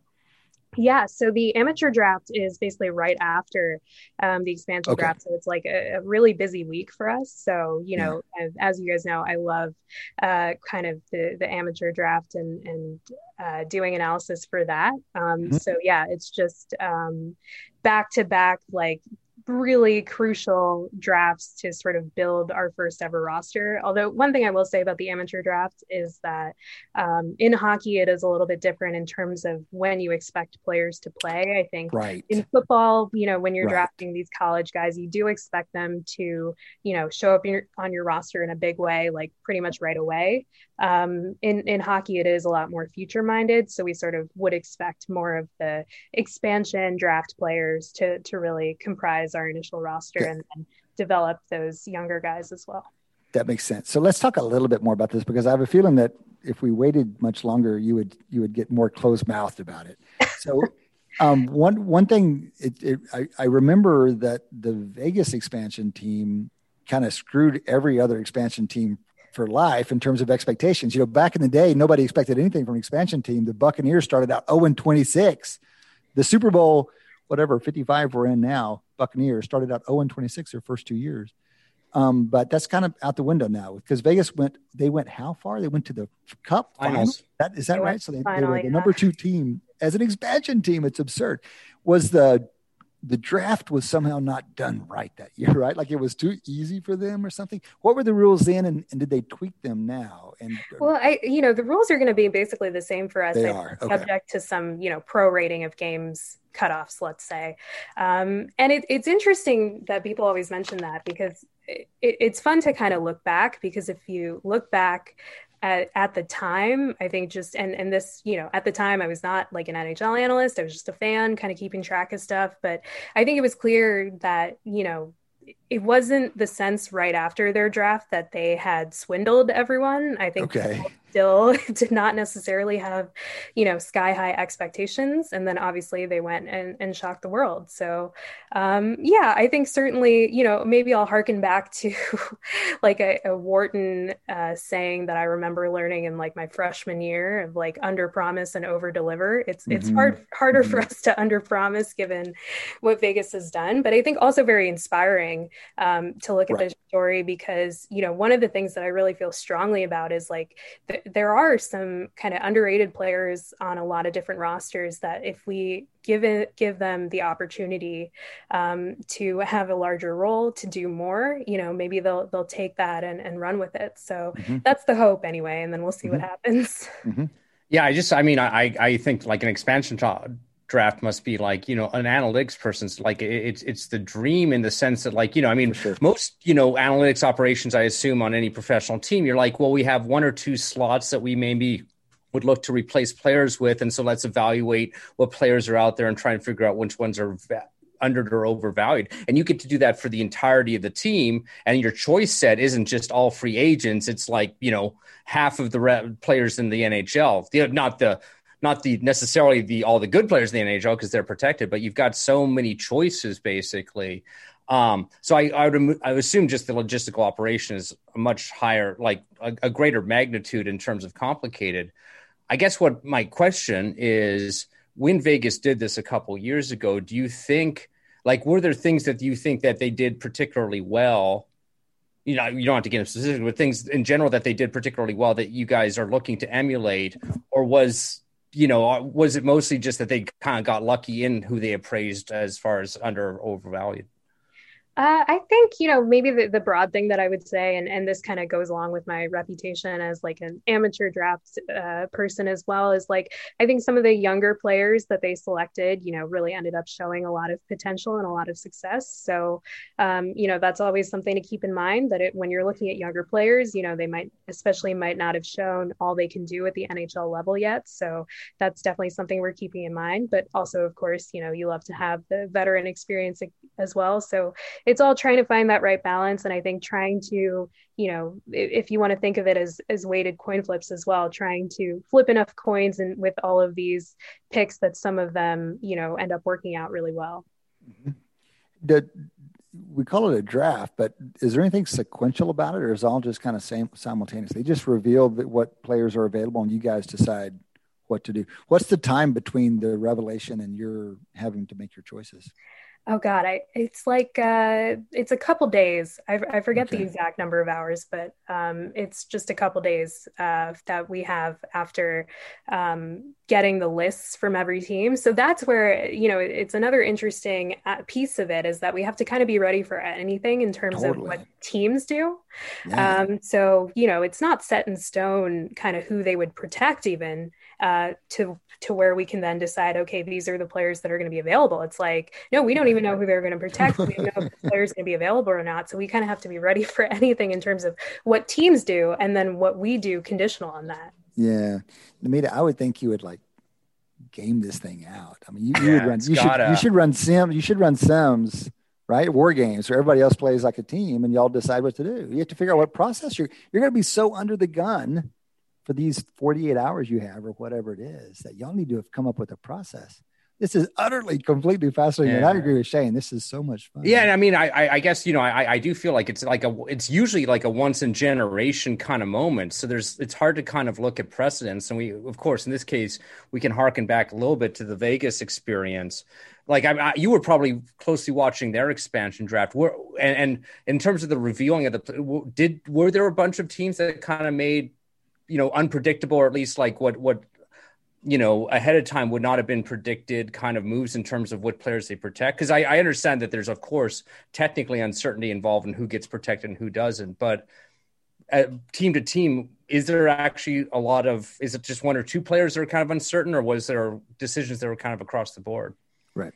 Um, yeah no i mean there were a lot of uh, i think a, a good amount of teams that i think made decisions that people didn't expect. I think another feature of that was kind of making side deals with Vegas of like, you know, don't take this player and, and we'll kind of give you a pick or something like that. So, you know, oh, that's really? also another way to, mm. um, you know, get value out of this. So uh, yeah, it's just, it's really exciting. And I think, uh, like I said, we have to be ready for anything and, and ready to listen to any offer and, and decide whether it makes sense for us. Mm-hmm, mm-hmm.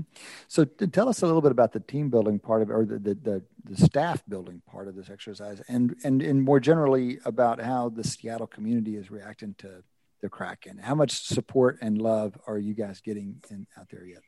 I mean, it's amazing. I mean, I'm not even in the Seattle area, and I can already see how excited fans are um, for this to happen. Uh, it's just, you know, it, it's. I mean, I know I knew that Seattle fans are, are super, super passionate, um, especially you know when the Seahawks kept beating the Eagles in recent years, but uh, it's it's another thing entirely to have it on my side now.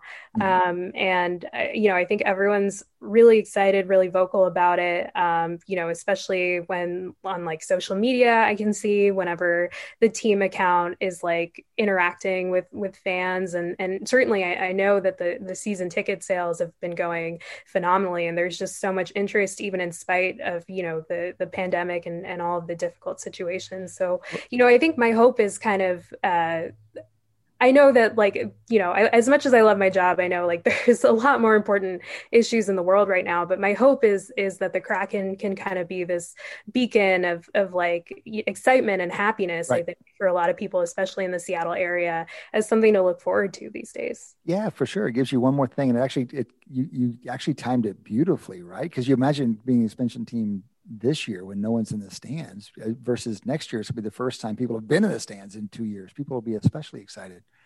Um, this may be something you can't talk about. Can you talk about how big a staff you guys on the analytics side of things? Did you negotiate in the meeting on the way in? Did you say, "Yeah, I'll come, but I need this salary and I need staff of this"?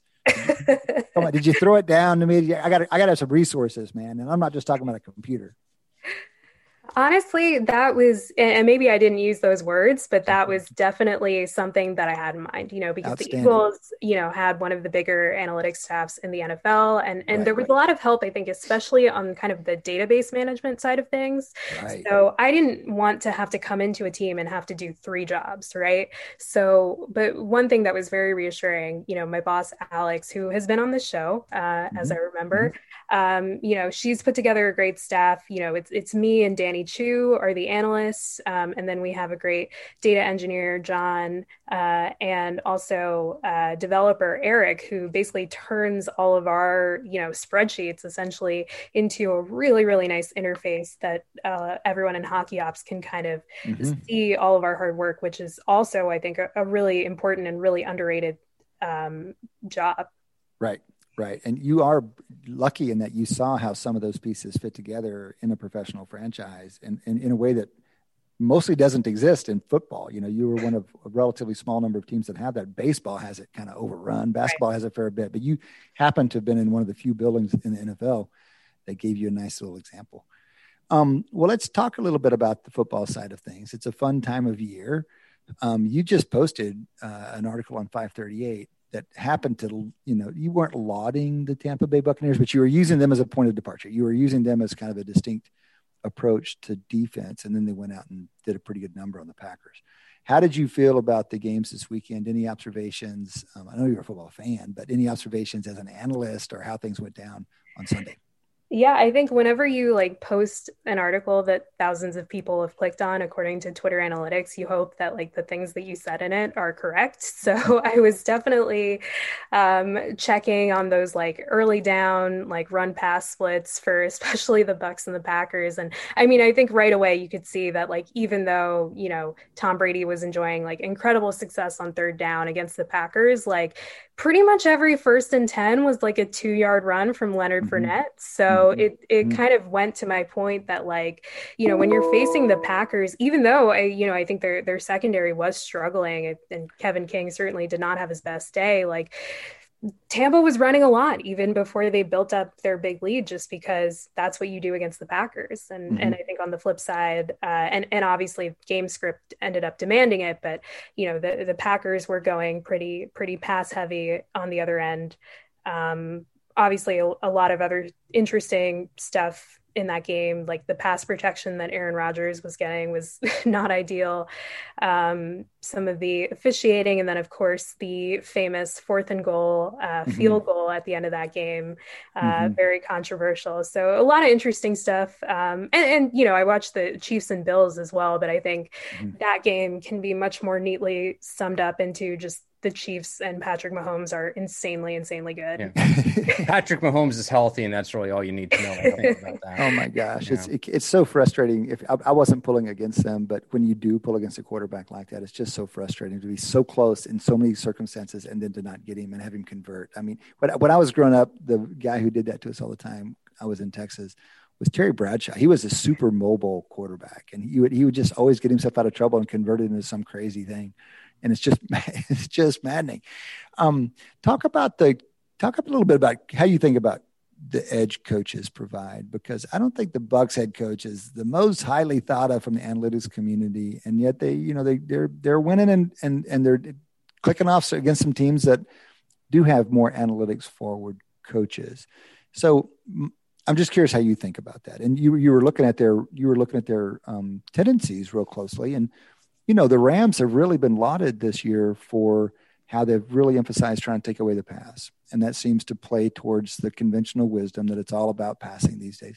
And here come the Bucs, and it's all about like taking a, taking taking away the run, right? So what what's the t- talk to us about how you think about the role of head coaching and the edges they provide and the role of analytics yeah, I mean, I, I, think this is where, you know, analytics, at least, especially in the public sense, and even including my article, you know, I'm not exempting myself from this. I think we're looking at kind of a, a pretty broad uh, aspect of it, just something like, you know, run pass splits and uh, even in game decision making as boiled down to just, you know, are you going for it on fourth down? But like there's a whole host of other things that coaches are doing and, and having to decide about, you know, formations, route combinations, things like that.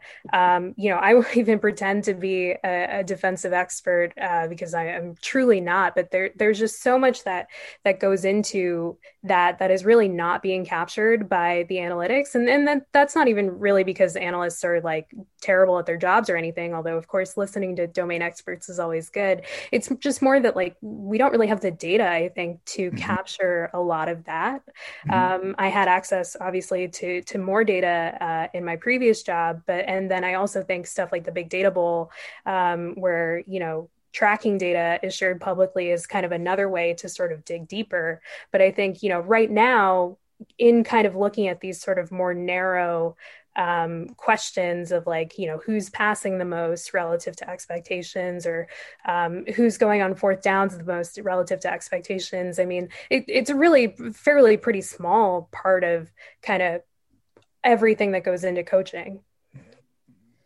And I'll just sort of say, also, uh, uh, just uh, that I think another thing that makes it hard to kind of, I think, guess, you know, kind of analyze kind of retrospectively a lot of these kind of matchup type things or, or you know, these outcomes is that, you know, every coach, you know, I think, uh, you know, really good coaches are aware not just of the kind of general trends of their defense and their general strategies, like, you know, we're more of a stop the run defense, but they, they have to be at least somewhat unpredictable in their game plan anyway, because, you know, the oppo- they know the opposing team is going to be at least coaching their scheming and players towards the general trends they've observed in, in, in that defense. And so I think it's it's got to be very tough for a defensive coordinator, for example, to actually organize a defensive game plan that speaks to their strengths while still being a little bit unpredictable. Mm-hmm. And it's also got to be hard to kind of analyze that because you don't know exactly in terms of the decision making.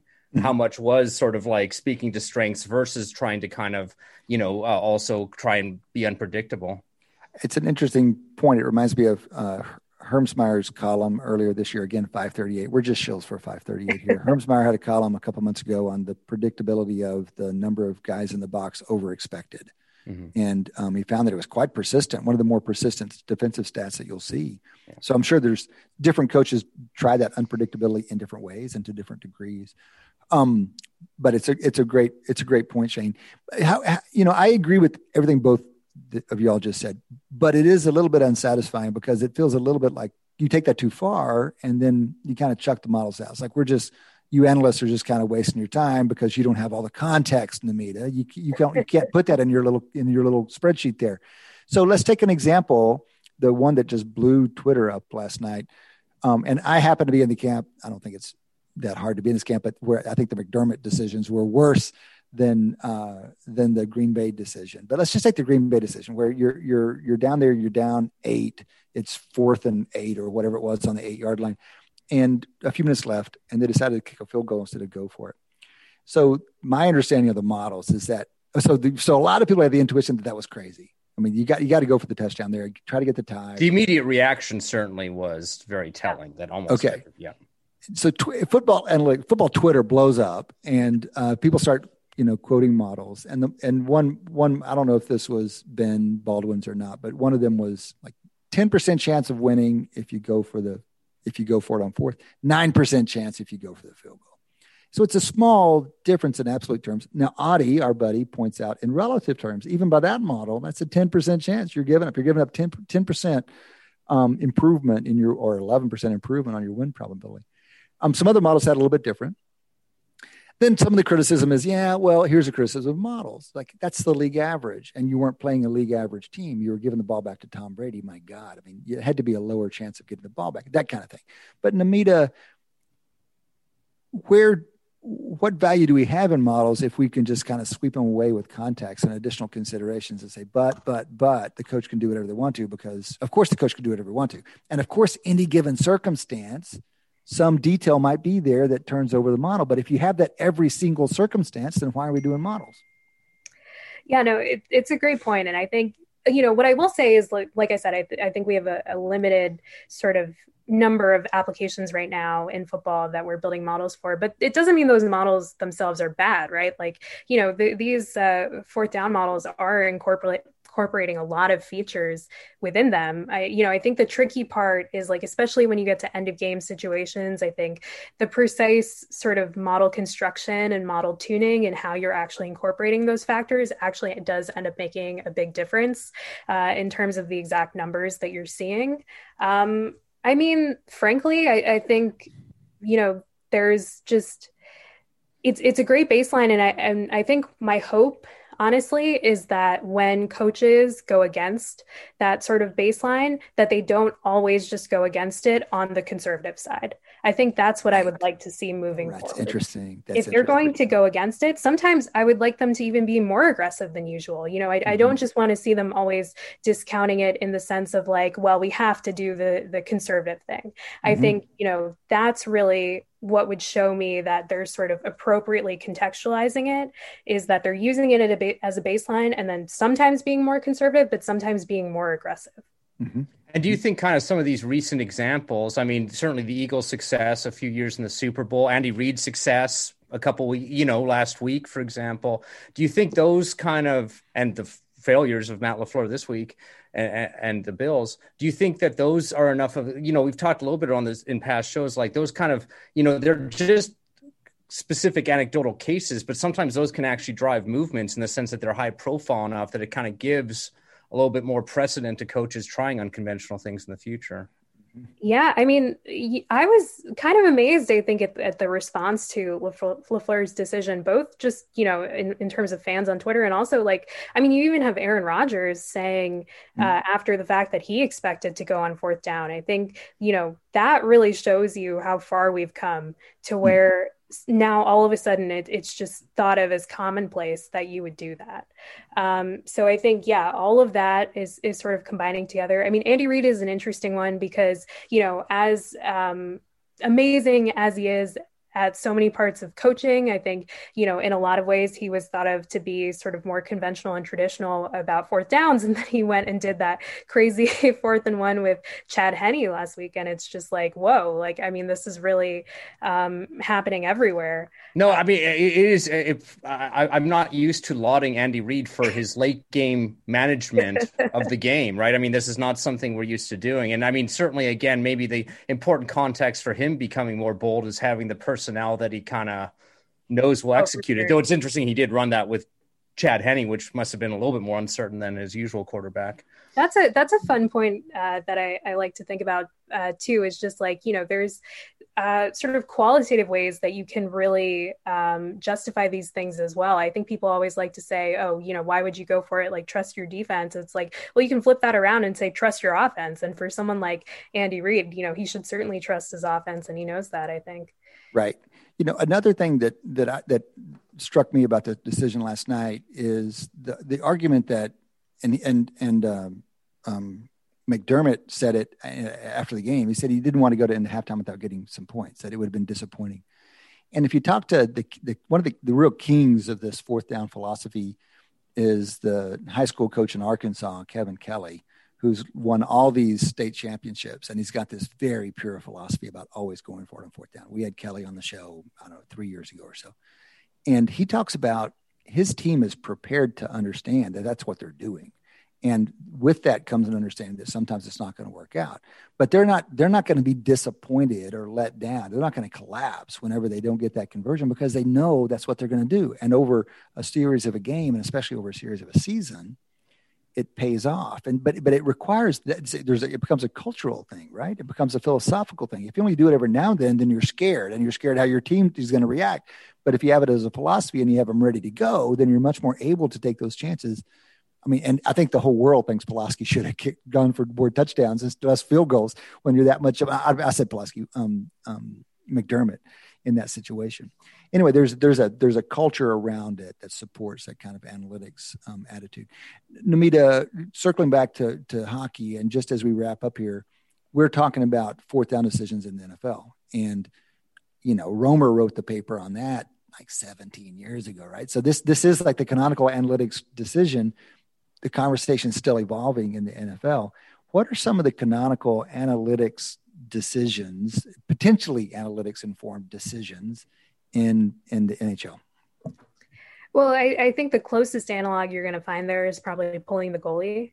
Um, but at the same time, you know, this is honestly, it's like not one of my favorite topics, even though I'm cer- certainly firmly on the side of the analytical argument that, you know, sometimes you have to pull earlier, sometimes you have to make riskier decisions that you know you're probably going to lose but also before you were probably going to lose anyway so you know that mm-hmm. that's always something to keep in mind but you know i think the the thing about it really is that hockey analytics is so much more concerned I, I think with the sort of individual personnel evaluation rather than okay. The, the, kind of in-game strategy. So, mm-hmm. you know, seeing a lot of uh, models trying to basically precisely estimate the individual impact on goals or expected goals on, or shots uh, when a player is on the ice. Mm-hmm. Um, and so you know that's definitely interesting and, and that's kind of come a long way from the initial sort of just counting up Corsi or shots i should say mm-hmm. um, on either side um, so yeah I, am actually curious to see i think you know we'll have a lot to learn uh, especially from guys like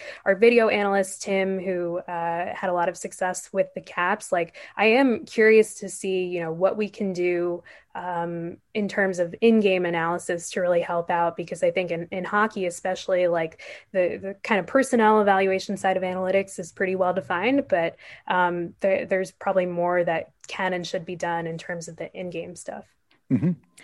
Oh, one last question on the personnel side and coming all the way back to our expansion draft conversation, which we started with, to what extent do y'all will y'all have a philosophy of the kind of players you you want the kind of play not I mean, th- there's probably a lot of dimensions that you care about, but presumably, well, one, educate us a little bit, Namita. What are the dim- what are the dimensions along which a team might vary? So I assume size and speed are the most obvious ones, and offensive mindedness versus defensive mindedness, possibly. But how do you think about the dimensions?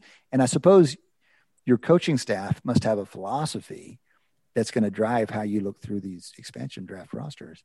And I wonder to what extent that philosophy has got has got any analytics foundation underneath.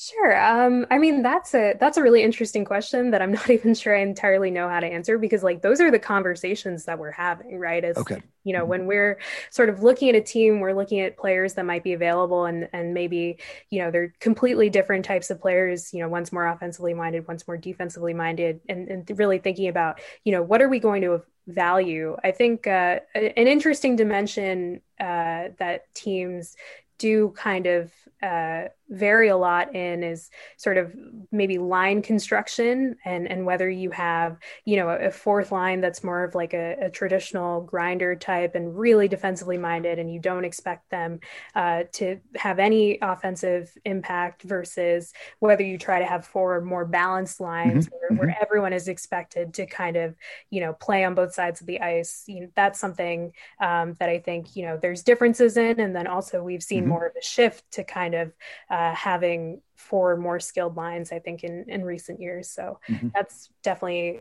kind of an interesting. Well, you can't. You can't I think on as, the defensive side, fight, you know, you fight um, as much anymore, right? Didn't that fourth line used to have a bunch of guys that would fight?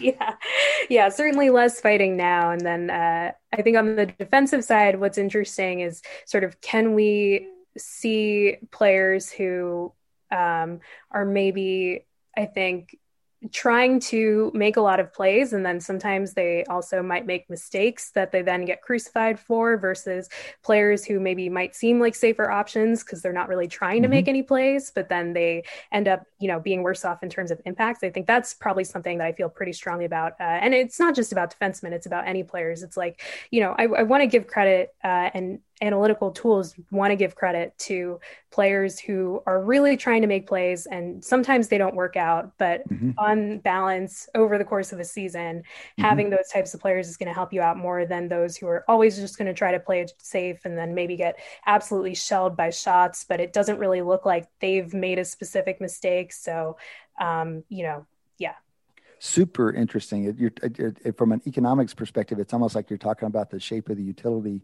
function? Is it more risk seeking or more risk averse? And I can imagine there for some positions, it's helpful to have um, a more risk averse utility function where you want to avoid big mistakes. But for other positions, it's important to be tolerant of some mistakes because the upside is so good.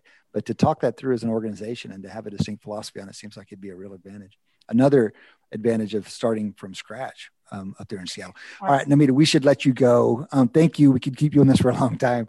Um, really wish you the best with uh, getting things off the ground and um, even getting out there. So you've been waiting to get out there for almost a year now. So you'll get out there, have fun for the next year, getting ready for um, pulling this team together. But it's been a pleasure having you here for Shane um, and everybody else. Appreciate your giving us some of your time.